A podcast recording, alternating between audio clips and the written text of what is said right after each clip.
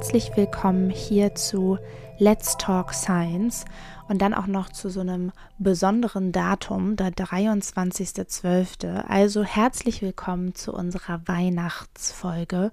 Hier bei mir ist wieder Dr. Henrik Böhnke zu Gast. Vielen lieben Dank auf jeden Fall schon mal an dich. Und das letzte Mal haben wir ja quasi mittendrin mehr oder weniger aufgehört. Es ging darum, beziehungsweise nachdem wir uns quasi mit deiner Forschung beschäftigt haben und du super viele, super spannende Sachen uns erzählt hast, also wer da nochmal reinhören möchte, den kann ich da nur herzlichst zu einladen. Und dann ging es eben darum, was sind denn überhaupt Herausforderungen oder vielleicht auch Probleme, mit denen man sich im Studium, aber auch in der Forschung eben später bei einer Promotion beschäftigen muss. Das ist ja super individuell natürlich, aber wie geht man vielleicht damit um? Was sind Tipps und Tricks, die du uns und unseren ZuhörerInnen an die Hand geben kannst? Das ist nämlich, glaube ich, so, dass man da doch viel von lernen kann und vielleicht sind ja ein paar Sachen dabei, wo andere sagen, Mensch, das probiere ich auch mal aus. Und du hast dann nämlich gesagt, eigentlich äh, musst du jetzt schon quasi den Bogen zur Wissenschaftskommunikation spannen, weil das für dich mit dazugehört. Und in dem Moment habe ich dich quasi gestoppt und gesagt, wir warten da auf Folge 2. Und jetzt bist du wieder hier bei mir und ich freue mich total und bin gespannt, was du uns jetzt dazu erzählst. Also es geht quasi erstmal jetzt hier bei uns darum, wie geht man mit Herausforderungen um? Was sind vielleicht Herausforderungen und was hat Wissenschaftskommunikation damit zu tun? Und heute im Laufe der Folge werden wir aber auch noch generell über Hendriks Erfahrungen mit Wissenschaftskommunikation sprechen. Hendrik hat sowohl schon bei Rent a Scientist teilgenommen, als auch am Zertifikatsprogramm hier am Graduiertenzentrum. Er war bei der Science Show zu Gast, bei der Night of the Prof hat er gesprochen, bei verschiedenen Konferenzen. Also du hast auf jeden Fall schon ganz bunt gemischt Wissenschaftskommunikation erlernt und selber betrieben. Und jetzt bin ich gespannt auf dich. Ich würde sagen, es gibt verschiedene Ebenen. Ne? Also als junger Doktorand hatte ich die alten Hasen um mich rum so und wusste, wir hatten einen ganz tollen oder haben einen ganz tollen Arbeitskreis mit ganz tollen lieben Leuten. Da wusste ich, wenn was nicht läuft, ich kann immer jemanden fragen. So. Und gerade am Anfang ist es vielleicht auch erstmal Validierung von Sachen und irgendwie gucken. Mhm. Da erfindet man das Rad am Anfang vielleicht nicht unbedingt neu. So, also da kann man sich auch auf Expertise von anderen Leuten vielleicht noch verlassen. Standing on the shoulder of giants. Die nächste Generation lernt von der Generation davor und das ist auch gut so. Irgendwann aber werden die auch mal fertig mit ihrer Promotion und dann ist man irgendwann selbst der alte Hase. Und damit umzugehen, dass man dann quasi derjenige, also es gibt ja immer noch den Professor oder die Professorin, logischerweise, so, ne, die man ansprechen kann, klar, keine Frage. Aber bei dem Aufbau von diesem Experiment, von dem ich erzählt habe, da war von Anfang an nicht unbedingt klar, dass das tatsächlich funktionieren würde. So, ne? Also das hat sich hinterher dann als, ich würde mal sagen, Erfolgsmodell herausgestellt. Aber das war von Anfang an überhaupt nicht klar, so irgendwie. Und gerade wenn man was Neues aufbaut und die Expertise im direkten Umfeld nicht so unbedingt da ist, einfach weil es was Neues ist, hatte ich zum Beispiel das Glück, dass ich nach Bristol im Vereinigten Königreich zu Gast war. Also die hatten da so ein Gerät stehen und ich konnte die besuchen mhm. und war da zwei Wochen und habe mir das Ganze angeguckt und habe mit denen gemessen und dann haben wir nachher auch was zusammen veröffentlicht. Das ist sozusagen Hilfe von extern dann. Aber eine generelle, das ist vielleicht noch immer noch sehr, sehr konkret. Ich, ich würde sagen, eine generelle Hilfe ist Kommunikation. Ja. Und eine Kommunikation die irgendwie zielgerichtet ist. Und ich weiß, dass das sehr frustrierend sein kann, die Doktorarbeitszeit. Und gerade gegen Ende hat, ist man sehr dünnhäutig und möchte das bitte, dass das einfach nur noch fertig ist. Und die ganzen tollen Sachen, die man als junger Doktorand noch alle sieht, die sind dann irgendwann auch normal. Also irgendwann ist man da so drin, dass man die ganzen tollen Sachen gar nicht mehr so präsent hat, sondern nur noch die Sachen, die einen davon abhalten, endlich fertig zu werden. Und da finde ich, also hat mir persönlich geholfen, eine Kommunikation. Einmal eine Kommunikation mit den Kollegen und Vorgesetzten und aber auch eine Kommunikation mit Freunden und Familie. Mhm. Und da komme ich jetzt so ein bisschen auf die Wissenschaftskommunikation, weil ich das unglaublich schwierig fand, wenn ich so richtig genervt davon war, dass jetzt irgendwie die zweite Woche schon überhaupt nichts funktioniert hat oder sowas, das zu kommunizieren, den Leuten, die nicht meine Kollegen sind und die mit dem Thema überhaupt nichts zu tun haben. Ja. Ne? Ja, okay, erzähl doch mal, was ist denn los? So, und dann erzähle ich und es kommt natürlich nichts an, so, weil das einfach so technisch und so weit weg ist. Wenn ich es runterbreche, so sehr, dass die anderen Leute das verstehen konnten, war es aber für mich überhaupt nicht mehr authentisch, weil es nicht die Komplexität abgebildet hat, die ich rüberbringen wollte. Und da habe ich gemerkt, ach Mensch, das ist spannend. Also das hilft mir selber als Mensch auch, mich mit meinem Forschungsthema irgendwie zu identifizieren und das nach außen darstellen zu können, wenn ich Worte finde, die alle verstehen und gleichzeitig die aber nicht so vereinfachen, dass es falsch wird. Also diese Waage zwischen Einfachheit und Komplexität irgendwie zu treffen und das vielleicht dann in Bildern zu machen oder sowas irgendwie. Ne? Das fand ich spannend und das, das fand ich sehr hilfreich. Also, weil es halt vorher, oder auch auf irgendwelchen Partys oder sowas, das gab es ja vor Corona alles noch irgendwie, ne? So, und was machst du so? Ja, Doktorarbeit in physikalischer Chemie. Ja, tschüss, nächster, so, ne? Was machst du so? So, es war halt so, ja, ich möchte auch mitreden, so, aber es ist halt irgendwie Kommunikation. Es gibt Bereiche, da ist Kommunikation leicht und es gibt Bereiche, da ist Kommunikation schwer. Das heißt aber nicht, dass sie, wenn sie schwer ist, unmöglich ist. Und das hat für mich so ein bisschen den Drive gegeben zu sagen, okay, damit möchte ich mich jetzt beschäftigen irgendwie. Ich möchte, obwohl es so weit weg ist von uns und obwohl es schwer zu verstehen ist, möchte ich zumindest ein Grundverständnis davon vermitteln können, um mich mitteilen zu können irgendwie. Also auch außerhalb von Expertenkreisen und so. Und das hat geholfen, finde ich. Ja, glaube ich dir. Und ich finde es auch total gut und wichtig, dass du das hier so sagst, weil ich glaube an sich mag das jetzt erstmal einleuchtend sein und auch total offensichtlich. Klar, Kommunikation, wenn es mir schlecht geht oder wenn was nicht läuft, natürlich hilft es dann darüber zu reden. Aber wir sind ja in einer Leistungsgesellschaft und so wie ich das mhm. mhm. momentan für mich beurteilen kann, habe ich das Gefühl, die Leute werden eher immer unsicherer, haben immer noch mehr Angst davor, irgendwie was falsch zu machen oder ja. vor anderen so dazustehen, als ob sie das nicht so gut könnten oder oder oder. Ja. Und da ist es natürlich total wichtig zu sagen, genau in diesem Punkt ist es dann spätestens gefragt, mal mit anderen in den Dialog zu gehen. Richtig weil man dann ja ganz oft auch feststellt, Mensch, auch die anderen in der Arbeitsgruppe haben auch, entweder sind sie auch an dem gleichen Punkt oder sie waren schon mal da genau. oder was weiß ich, mein Doktorvater, meine Doktormama, also mhm. Äh, beide kennen das wahrscheinlich auch, werden mir da auch Tipps geben können. Man ist eben nicht alleine. Es ist nicht so, dass ja. jeder Einzelne hier ein Performer ist, außer ich, die es irgendwie nicht gebacken bekommt. So, genau. so ist es eben nicht, ja. aber das ist ja die große Angst, die ganz viele dann immer dabei haben. Ja. Und auch das andere, was du gesagt hast, dann auch so mit der Familie. Ich glaube, das ist auch nochmal so ein Punkt, wo viele dann sagen, hm, ja, das ist dann so abstrakt für all die, die es mhm. nicht verstehen. Ich kenne es zum Beispiel auch aus Geisteswissenschaften. Mhm. Also dann wird einem gefragt, und was machst du? Oder wozu forschst du? Und dann, aha, ja, gut, naja, Geisteswissenschaften. Also da hat man gar nicht unbedingt das Problem, dass die Leute es vielleicht nicht sofort verstehen. Mhm aber es wird nicht so als Forschung, weil es nicht so komplex und ja. kompliziert mhm. erstmal klingt, mhm. mhm. angesehen. Also es ist total verrückt und deshalb würde ich auch sagen, Wissenschaftskommunikation, das, was du jetzt ja schon eine ganze Weile geübt hast mhm. und inzwischen ja auch so gut bist, dass du eben bei verschiedenen Formaten auch mitmachst. Aber das ist unfassbar wichtig, um eben auf der einen Seite zu sagen, hey, das, was für dich so abstrakt klingt, nicht greifbar klingt, kann aber so und so und so auch erklärt werden. Und dann verstehst du das auch und dann weißt du auch, was ich mache. Und vielleicht hast du dann sogar eine coole Idee, die mir irgendwie weiterhilft. Und auf der anderen Seite für geisteswissenschaftliche Fächer beispielsweise, dass man sagt, hör dir das erstmal an und dann siehst du nämlich, dass das auch unfassbar komplex ist und gar nicht so easy peasy geht, wie du dir das vielleicht erstmal vorstellst. Weil ich nicht im Labor stehe, das ist ja dieses alte Klischee, von Forschung. Forschung findet im Labor statt. Das bringt uns aber auch schon richtig rein. Mein Eindruck ist irgendwie, wenn man Worte benutzt, die alle verstehen, ist es fast schon gefühlt keine Wissenschaft so, ne? Und das ist natürlich komplett falsch. Das ist natürlich vollkommen daneben. Ja, also reden mit Leuten, die in einer ähnlichen Situation sind, hilft auf jeden Fall.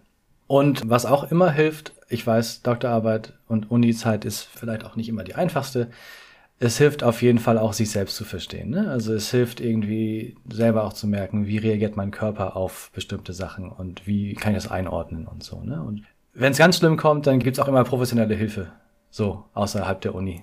Die man dann in Anspruch nehmen kann. Ne? Also wenn es ganz, ganz, ganz, ganz schlimm läuft. Also sowas wie, wie Psychotherapie ist ein Tabuthema, aber das ist möglich, sowas in Anspruch zu nehmen und es ist auf jeden Fall hilfreich. Ja, und es gibt inzwischen Gott sei Dank schon die ersten Tendenzen auch der Uni da zu sagen, man hat gewisse ja. Angebote. Mhm weil du hast vollkommen recht, es ist ein Tabuthema, aber die Therapeuten und Therapeutinnen sind inzwischen so überlaufen, dass Leute ja. ein bis zwei Jahre warten können, bis sie dann endlich mal Richtig. die akute Situation ja, genau. von vor zwei Jahren aufarbeiten können. Da kann man ja dann von Glück reden, dass es da was gibt. Auf jeden Fall. Und mein Eindruck ist, es ist ein Tabuthema, weil keiner darüber spricht. So, ne? Also irgendwie, es ist ja nicht so, dass dann irgendwie in okkulten Kreisen Schafsköpfe angezündet werden, sondern es, es ist ja das Gegenteil. Es ist ja überhaupt nichts Schlimmes. So, ne? Also ja, da, wenn jemand mit dem Gedanken spielt, da vielleicht irgendwie, dass es auch noch andere Hilfe als Gesprächshilfe mit Kollegen und Freunden geben könnte für ihn oder sie, dann würde ich sagen, ja, auf jeden Fall, das Angebot ist da. Ja.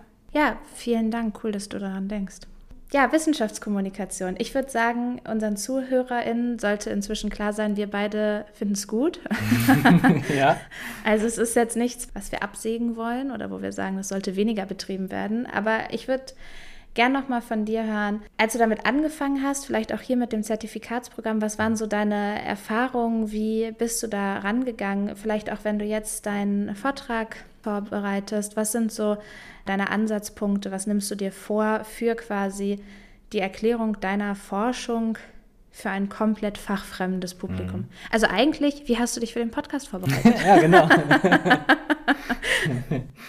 In so einem Vortrag ist das natürlich nochmal, da habe ich einen klaren Zeitrahmen, so, da habe ich eine Struktur, wo ich versuche, das möglichst klar zu machen. Hier hoffe ich, dass ich eine Struktur irgendwie gehabt habe. Aber ganz grundsätzlich würde ich sagen, die Anfänge waren, wir haben so in der Chemie so Bachelor, Master, Infoabende, wo die Professoren und die Professorinnen dann irgendwas erzählen über ihre Arbeitskreise und die Doktoranden dann und Doktorandinnen dann mit Postern danach im Foyer stehen und sagen, guck mal, bei uns im Arbeitskreis beschäftigen wir uns da und damit.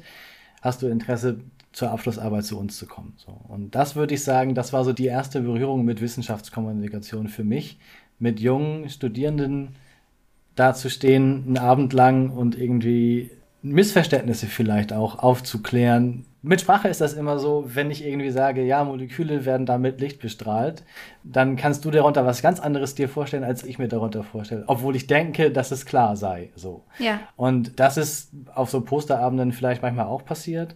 Oder einfach auch die Faszination dafür zu wecken, guck mal, was man alles machen kann, so. Also das ist, finde ich, nach wie vor spannend. Guck mal, was wir uns angucken können, was wir mit Hilfe von technischen Geräten in der Lage sind, für schnelle Prozesse uns anzugucken. Ich will das nochmal, das ist vielleicht vorhin nicht ganz rausgekommen. Also eine Femtosekunde, ne? Also wenn ich sage 100 Sekunden, sind so bummelig ein, zwei Minuten, ne? Ja. Sagen wir mal eine Minute. Eine Minute im Vergleich zum Alter des Universums. Ja. Diese Zeitspanne ins Große. Diese Zeitspanne ist genau die gleiche das Alter des Universums zu einer Minute ist wie eine Minute zu einer Femtosekunde. Das ist unglaublich schnell und es sind unglaubliche Dimensionen, die wir da quasi überschreiten, so irgendwie. Und das ist einfach Wahnsinn, das so zu vermitteln. Und da habe ich gemerkt, also ich habe viele Bachelor- und Masterarbeiten auch selber betreut während meiner Zeit. Und das habe ich immer sehr gern gemacht. Das hat mir immer Spaß gemacht. Weil ich irgendwie gemerkt habe, also ich bin sehr gut eingearbeitet worden von ehemaligen, also von älteren Doktoranden und Doktorandinnen, es hat mich weitergebracht, es hat mir aber auch sehr gut gefallen und es, es ist mein Anspruch an mich selber, das bei anderen Leuten, die nach mir kommen, genauso zu tun. Und ich glaube, das ist mir im weitesten auch gelungen und es sind irgendwie schöne kollegiale Verhältnisse entstanden und Freundschaften daraus erwachsen und so weiter. Das war sozusagen der Einstieg. Und dann habe ich 2019, als ich meine Promotion dann abgeschlossen hatte, also kann man mal kurz überschlagen, 2014 angefangen, 2019 aufgehört. Ja, also drei Jahre sind es nicht ganz, aber ich würde sagen, ich habe fast drei Jahre für den Aufbau gebraucht des Geräts und ich habe mich nicht nur damit beschäftigt. Ich weiß tatsächlich, dass viele diese drei Jahres ja. Vertrag haben, der eben befristet ja. ist und in der Zeit muss die Promotion quasi ja. zu einem Ende kommen. Deshalb bin ich davon bei dir ausgegangen. Genau. Also tatsächlich ist das, glaube ich, auch der Regelfall in den synthetischen Chemiesachen, also Anorganik und Organik, weil ich will das jetzt nicht abwerten, aber als Chemiker oder Chemikerin. Im Studium lernst du das. Und was du dann in der Doktorarbeit machst, ist im Wesentlichen das verfeinern und das besser machen und da Routine reinzukriegen und handwerklich total die Meisterin und der Meister zu werden. Mhm. Was ich jetzt gemacht habe, ist wenig bis kaum bis gar nicht im Studium vorgekommen. Das heißt, ich habe quasi mit Anfang der Doktorarbeit nochmal ein neues Studium, Selbststudium quasi ja, okay. gemacht. Das habe ich nicht gelernt. So, das ist nicht mein Handwerkszeug. So, und deswegen ist das in der Physikalisch nicht irgendwie so, dass man sagt, okay, das wissen wir, das verstehen wir. Dann dauert es halt so lange, wie es dauert und kann dann auch länger dauern und wird dann trotzdem auch noch dankenswerterweise finanziert. Ja, okay. So, ne? Es ist ja auch nicht selbstverständlich. Ja. Ne? Das muss man auch mal sehen. Das ist natürlich dann mit viel Lehre auch assoziiert und so, aber dauert bei uns im Schnitt, ich würde sagen, vier bis fünf Jahre ist ein guter Schnitt. Mit Abweichung nach oben. Ja. So. Und dann habe ich aber meine Promotion irgendwann abgeschlossen und mit Bestnote und ich habe ähm, für das akademische Jahr 19 habe ich den Evonik-Preis gekriegt für die beste Doktorarbeit aus der Sektion Chemie in dem Jahr. Mhm. Und dann da, da habe ich mich gefreut, hat mich überrascht auch, tatsächlich ja. auch, aber es hat mich gefreut. Und assoziiert damit war aber, wir haben in der Chemie so ein Weihnachtskolloquium, so eine Art Weihnachtsvorlesung in klein für die Chemie sozusagen. Und bei der Urkundenübergabe sollte ich einen Vortrag machen über meine Doktorarbeit. Und dachte mir, Mensch, klasse. Es wurde auch mehr oder weniger von den anderen Instituten signalisiert, bitte mach es verständlich, weil auch die physikalische Chemie innerhalb der Chemie mhm. im Prinzip ein Exot ist, muss man mal e-, ehrlicherweise so sagen. Das ist auch für Chemiker nicht leicht, das, es ist halt viel Physik und das machen wir im Studium nicht so sehr. Ja. Und ich habe dann für den Vortrag mir gedacht, ich muss jetzt nicht auf dicke Hose machen, der Preis spricht für sich. Ich entscheide mich jetzt dazu, den Vortrag so zu gestalten, dass ihn jeder versteht und dass auch jede Studentin und jeder Student, die da im Publikum mitsitzen, das auch versteht das war getrieben dadurch, dass ich eh schon gesagt hatte, ich will mich mit meiner Freundin und mit meinen Freunden und mit meiner Familie und sowas irgendwie unterhalten können. Ne? Also da hatte ich schon die ersten Impulse quasi zu sagen, ich breche das runter und mache es verständlich. Und das war toll. Das war so, würde ich sagen, so mein Durchbruch, dass ich gemerkt habe, die Resonanz war klasse und Mensch, wir haben endlich was verstanden von dem, was ihr da seit Jahren irgendwie erzählt und keiner versteht so, ich übertreibe jetzt, ne? Ja. Aber das war eine sehr angenehme Resonanz und da habe ich gemerkt, da habe ich offensichtlich nicht nur Spaß dran, sondern auch ein Händchen für. Und das möchte ich gern weitermachen. Das war so der Impuls, den ich da mitgenommen habe. Und dann habe ich beim NAVIC, Nationales Institut für Wissenschaftskommunikation, einen Basiskurs gemacht und das fand ich total interessant, weiß ich nicht, ob ich dafür Werbung machen darf, aber, aber die haben so ihren, das nennt sich Navig-File. Ja. Ich sage jetzt gar nicht, worum es da geht, aber das nennt sich Navig-File und das ist also quasi aufgebaut nach einem Prinzip, wo du dir vorher Gedanken drüber machst, bevor du irgendwas machst, was ist mein Publikum, was ist meine Zielvorstellung, welches Medium möchte ich nutzen und so weiter und so fort. Und das fand ich interessant und dann dachte ich mir, Mensch, Wissenschaftskommunikation und ich habe zu dem Zeitpunkt, ist mir jetzt fast schon ein bisschen peinlich, aber ich habe, äh, wenn ich ehrlich bin, ich habe zu dem Zeitpunkt eine Suchmaschine benutzt, die nicht Google ist, sondern so eine Seite, wo Bäume gepflanzt werden, Ecosia, und hatte also nach Wissenschaftskommunikationssachen gesucht und bin dann zufällig auf meinem Handy mit Google Suchmaschine Wissenschaftskommunikation und dann kam der Vorschlag Kiel. Und dann dachte ich mir, hä, Kiel, was soll denn hier in, in Kiel schon los sein? Und habe dann gesehen, ach Mensch, das ist ja direkt vor deiner Nase gewesen die ganze Zeit. Graduiertenzentrum hat da ja schon eine lange Geschichte. Es ist mir einfach nicht aufgefallen. Es ist einfach an mir vorbeigegangen, dass quasi zwei Häuser weiter neben mir die ganze Zeit während meiner Doktorarbeitszeit genau sowas schon gelaufen wäre. Und ich habe dann in meiner Postdoc-Zeit das sehr intensiv genutzt am Graduiertenzentrum das so angeboten wird hier. Also das fand ich wirklich toll. Also es ist wirklich ein klasse Angebot und das kann ich wirklich jedem empfehlen. Also zum einen die Kurse. Ja. Storytelling hat mir viel gegeben. Ich habe das Gefühl, man könnte ja sagen, wir sind Homo sapiens. Ich glaube, das stimmt zum Teil. Ich glaube, wir sind aber auch der Homo narrans, also der geschichtenerzählende Mensch sozusagen. Ich was bringt es mir, Sachen zu verstehen, wenn ich sie nicht vermitteln kann und irgendwie teilen kann? Und Storytelling ist ein interessantes Format, was ich so noch gar nicht kannte vorher irgendwie. Das fand ich interessant. Im Speziellen jetzt, ne?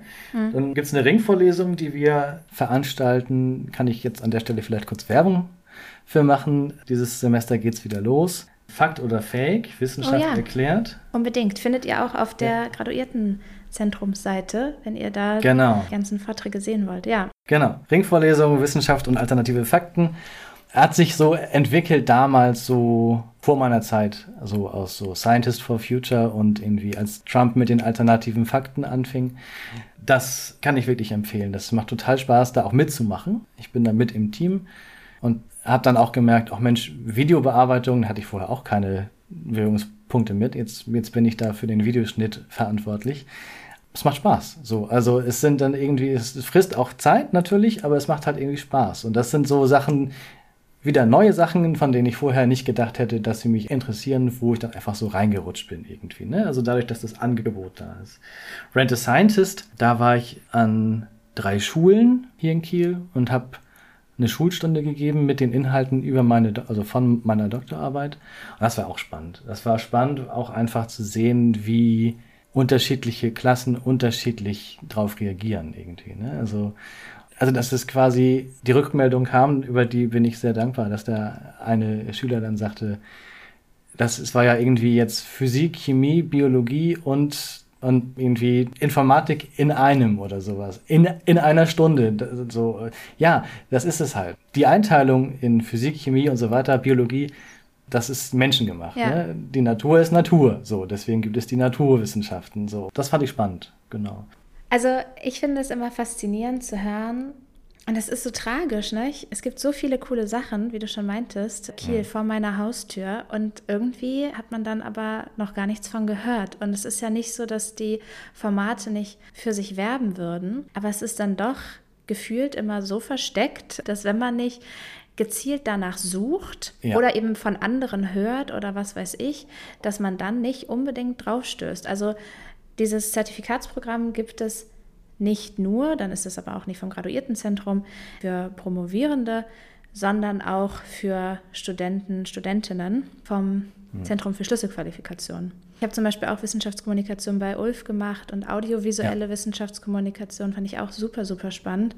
Mhm. Gerade jetzt irgendwie auch nochmal zu der Corona-Zeit zu hinterfragen. Wir haben uns jetzt ja primär auch über Wissenschaftskommunikation in einem universitären Kontext unterhalten, aber gerade auch die Bedeutung nochmal herauszuarbeiten, warum man das auch außerhalb machen sollte mhm. und muss. Mhm. Also mhm. warum man nicht nur sagt, hier wir Leute, wir forschen ja sowieso, wir machen das für uns, sondern es ist total wichtig, dass das ja auch in die in die breite Gesellschaft kommt.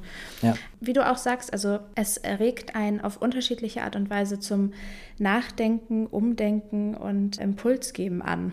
Also ja.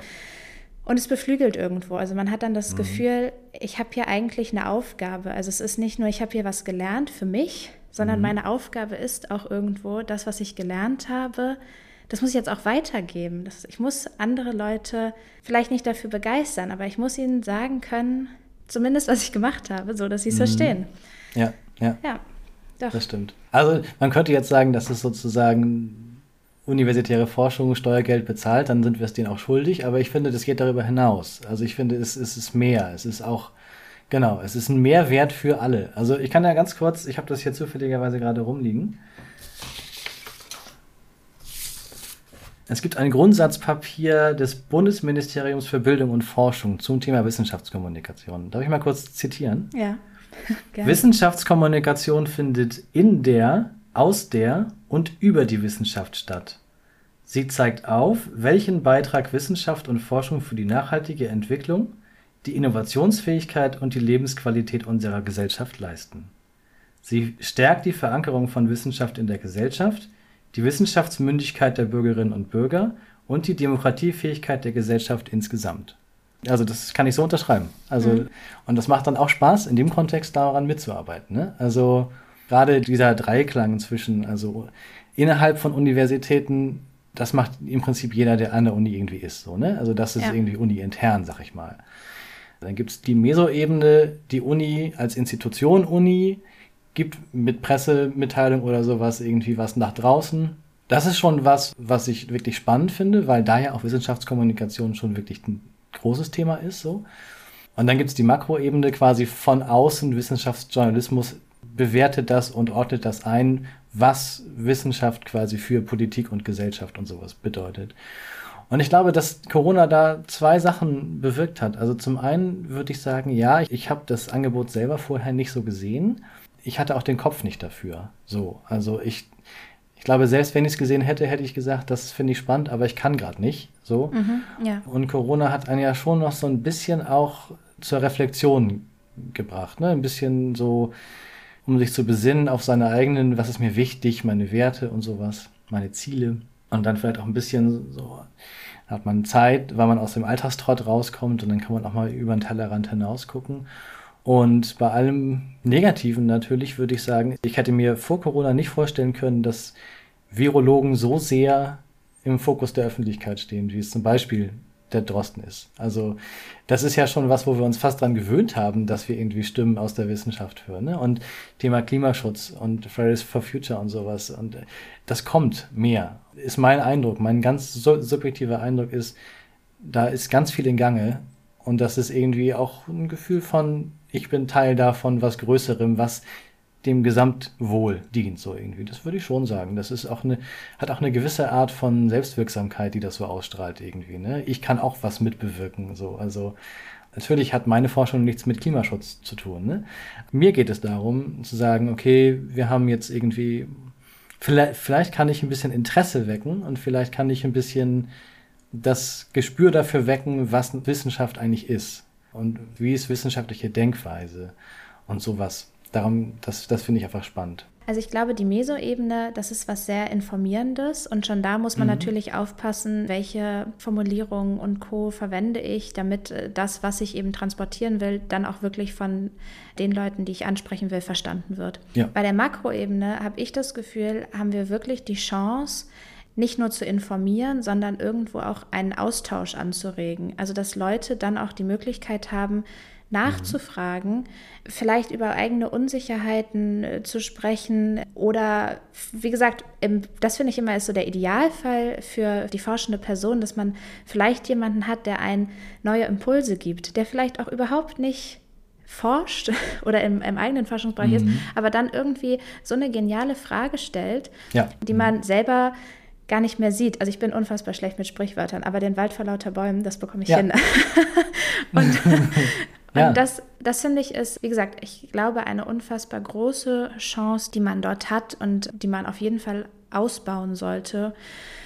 Und man darf auch nicht irgendwie vergessen, dass tatsächlich ja schon gesellschaftlich teilweise gewisse Vorurteile herrschen und wegen ja der oder die Akademikerin und was weiß ich und die halten sich für was Besseres oder keine Ahnung, weil die studiert haben oder so. Total, mhm. totaler Bullshit natürlich. Mhm. mhm. Nichts, was ich unterstützen würde, aber wenn man eben sagt, wir gehen hier in den Dialog und wir, wir machen das offen und zeigen, was wir hier ja. überhaupt machen und wir laden dazu ein, mit uns mhm. zu reden oder ja, uns Fragen zu stellen, dann glaube ich, kann man da viel vorbeugen.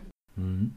Ja. Und es ist halt auch wirklich ein gesamtgesellschaftliches Ding, so, ne? Was dadurch viel mehr in den Vordergrund dann rückt. Ne? Also dieses Elfenbeinturm Uni, so, ich sage nicht, dass das so ist, aber ich sage auch nicht, dass es nicht so ist. Also. ja. ja. Mensch, du, jetzt haben wir so viel geredet.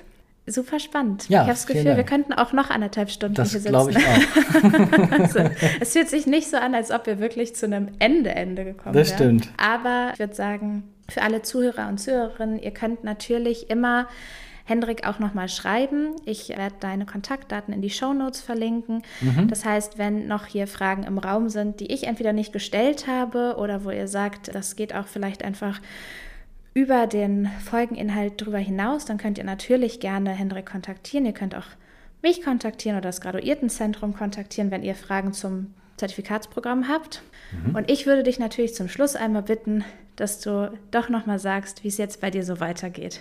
Wir haben jetzt ganz viel gehört, was du die letzten Jahre gemacht hast. Ja, ja. Und was das stimmt. steht so bei, bei dir jetzt an? Ja, das ist spannend. Das wüsste ich auch ganz gerne tatsächlich. Es ist, ich würde sagen, eine Palette von Möglichkeiten. Ich glaube, die Uni ist so spannend, wie sie war. Als aktiver Forschender zumindest abgeschlossen. Wenn ich mir eine Traumberufsbezeichnung oder wenn ich eine Traumstelle in meinem Kopf mir sozusagen zusammenbasteln würde, dann würde ich sagen, mein nächster Job wäre irgendwas an einer Uni oder einem Forschungsinstitut, wo ich eng mit den Forschenden zusammenarbeite, aber nicht mehr selbst forsche und dann institutionell das Ganze so aufarbeite, also öffentlichkeitsarbeitsmäßig so aufarbeite, dass ich möglichst alle mitnehme und alle möglichst verstehen, worum es in diesen Sachen geht. Wie komplex das auch sein mag, da zählt für mich vor allem viel auch so Einordnung in das große Ganze und sowas. Das wäre, würde ich sagen, die Idealvorstellung. Ich weiß aber, dass das nicht viele von solchen Stellen gibt. So, und dann habe ich mir überlegt, gut, was gibt es denn sonst noch so für Möglichkeiten? Und ich finde also, wenn ich so ein bisschen versuche zu beschreiben, was mich interessiert, dann ist es eigentlich komplexes Verstehen, also was Kognitives, das Ganze zu vernetzen, also irgendwas Soziales, und das Ganze dann zu kommunizieren. Und zwar kreativ zu kommunizieren. Also Storytelling oder sonst irgendwas. Ne? Da kann man sich dann auch mal ein bisschen austoben, was so die Kreativität angeht. Und da würde ich sagen, da gibt es so die Bereiche Wissensvermittlung und Lehre, wo ich mich sehen könnte. Ich sehe mich vielleicht auch in dem Bereich Kommunikation und Öffentlichkeitsarbeit irgendwie und ich sehe mich, ich habe ein bisschen Projektmanagement-Kurse gemacht in letzter Zeit und finde das auch total spannend. Und da könnte ich mich genauso sehen. Ich würde sagen, es ist ein Prozess und äh, wir werden sehen, wo es mich dann hinbringt. Ja, also ich würde sagen, wir drücken auf jeden Fall alle die Daumen. Danke. Ich habe das Gefühl, dass nochmal dieser Faktor Wissenschaftskommunikation, den du durch dieses Zertifikat halt irgendwie dazu mhm. erlangt hast, doch nochmal das Spektrum an Möglichkeiten, die du jetzt hast, ja. auf jeden Fall erweitert hast. Absolut, absolut. Ja. Und da würde ich doch sagen, das ist auf jeden Fall was, was, was sich gelohnt hat. Auf vielerlei Hinsicht, genau, ja. Also, genau, ja also auch persönlich gelohnt hat. Es ist ja, geht ja nicht nur unbedingt darum, dass das jetzt auf dem Papier, auf dem Lebenslauf gut aussieht ja. oder so, sondern genau, es hat sich für mich auch persönlich wirklich, auch Persönlichkeitsentwicklung und so und ja, würde ich schon sagen, hat sich wirklich gelohnt, ja. Ja, schön. Das finde ich ist ein, ist ein sehr, sehr schöner Abschluss. Vielen, vielen Dank dir. Ich bedanke mich. Hier für die schönen Worte. Und dann bleibt mir eigentlich gar nicht mehr so viel zu sagen. Ich meinte ja schon, wenn Fragen da sind, meldet euch gerne. All die nötigen Informationen findet ihr wie immer in den Show Notes.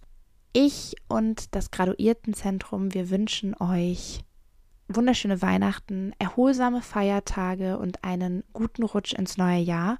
Der Januar ist dann wieder Podcast frei und im Februar sind wir wieder zurück mit einer Special-Folge. Dort wird quasi wieder jemand bei uns zu Gast sein, der, beziehungsweise die, so viel kann ich vorwegnehmen, die bereits in der Wissenschaftskommunikation beruflich fest verankert ist und genau, sie stellt auch ein super spannendes Projekt vor, was bereits in der Realisierung sich befindet. Ich würde mal sagen, an der Stelle teaser ich auch. Also es wird mehr oder weniger um Science Mobil gehen. Und ich freue mich total darauf. Ich freue mich aber auch, dass du, Hendrik, hier bei uns zu Gast warst. Es war eine super tolle Doppelfolge mit dir. Und dir auch schöne Feiertage. Und dann bleibt mir nichts mehr zu sagen als bis zum Februar und tschüss. Tschüss.